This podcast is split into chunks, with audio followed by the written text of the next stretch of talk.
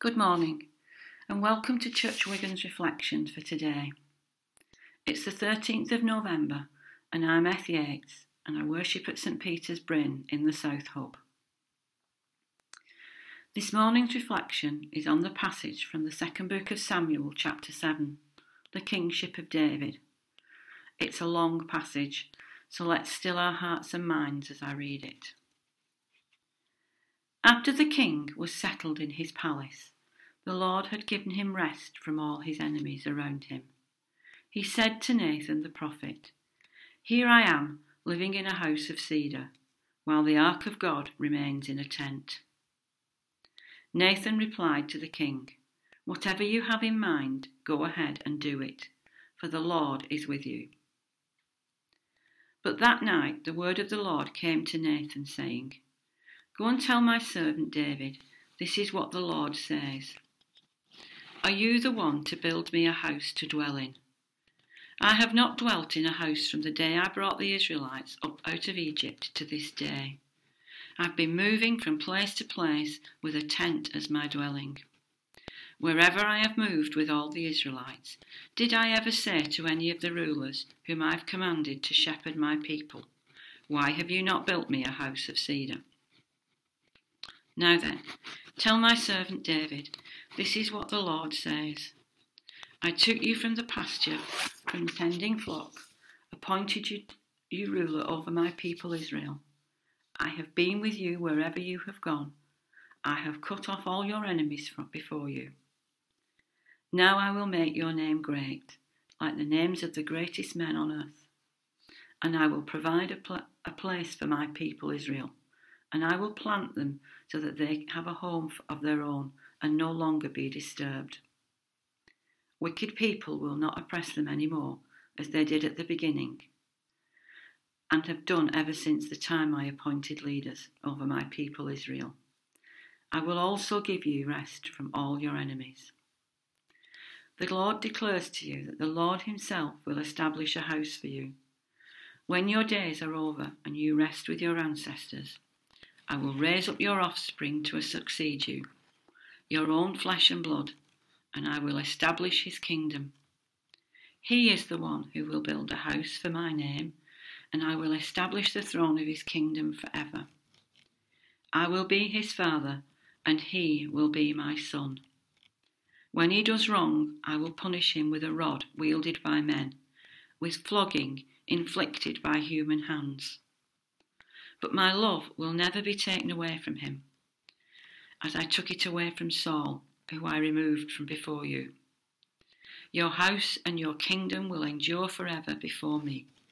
Your throne will be established forever. Nathan reported to David all the words of this entire revelation. David's prayer. Then King David went in and sat before the Lord, and he said, who am I, sovereign Lord, and what is my family, that you have brought me this far? And as it were not enough in your sight, sovereign Lord, you have spoken about the future of the house of your servant, and this decree is for a mere human. What more can David say to you? For you know your servant, sovereign Lord. For the sake of your word and according to your will, you have done this great thing and made it known to your servant. How great you are, sovereign Lord! There is no one like you, and there is no God but you. As we have heard with our own ears, and who is like your people, the one nation on earth that God went out to redeem as a people for himself and to make a name for himself, and to perform great and awesome wonders by driving out nations and their gods from before your people, whom you redeemed from Israel. You have established your people Israel as your very own forever, and your Lord have become, a new Lord have become their God. And now, Lord God, keep, keep forever the promise you have made concerning your servant and his house do as you promised, so that your name will be great forever. Then people will say, The Lord Almighty is God over Israel, and the house of your servant David will be established in your sight. Lord Almighty, God of Israel, you have revealed this to your servant, saying, I will build a house for you. So your servant has found courage to pray this prayer to you, sovereign Lord. You are God. Your covenant is trustworthy, and you have promised these good things to your servant. Now be pleased to bless the house of your servant, that it may continue for ever in your sight. And for you, sovereign Lord, have spoken. And with your blessing, the house of your servant will be blessed for evermore. Amen. I had to read and reread this passage from Scripture to let the meaning become clear to me. Initially, David was asking to be able to build a house worthy of the Ark of the Covenant. In other words, to house God, as they thought then. He was no doubt wanted to build something that was worthy of the God he believed in. David himself was living in a house of cedar, no doubt a fine building, and yet the ark was in something far more humble. However, God had a different idea, and he spoke to the prophet Nathan and told him to tell David not to build a fancy house, because he'd never asked anyone up to then to build a fine house for him. That he, God, had been with David's ancestors and watched over them and spent a great deal of time with them in nothing better than a tent. He'd been with David from the fields to where he is now. So Nathan relays this to David and tells David of God's great promise to him and God's great plan for Nathan for David's descendants. The title of this course of reflections is What Kind of King? And from what I've read about David, he was a king who literally had come from nothing, a shepherd who killed a giant and wrote poetry, he became friends with the king and his son and ended up inheriting and becoming king himself. He was a warrior and seemed a just person. So, in a way, that sums up his rule. But God's promise to him is far more important than what David achieved in his life. God promised that he would look after his family and the generations to come, and that David's family would come, would, from David's family would come the Messiah, our Saviour.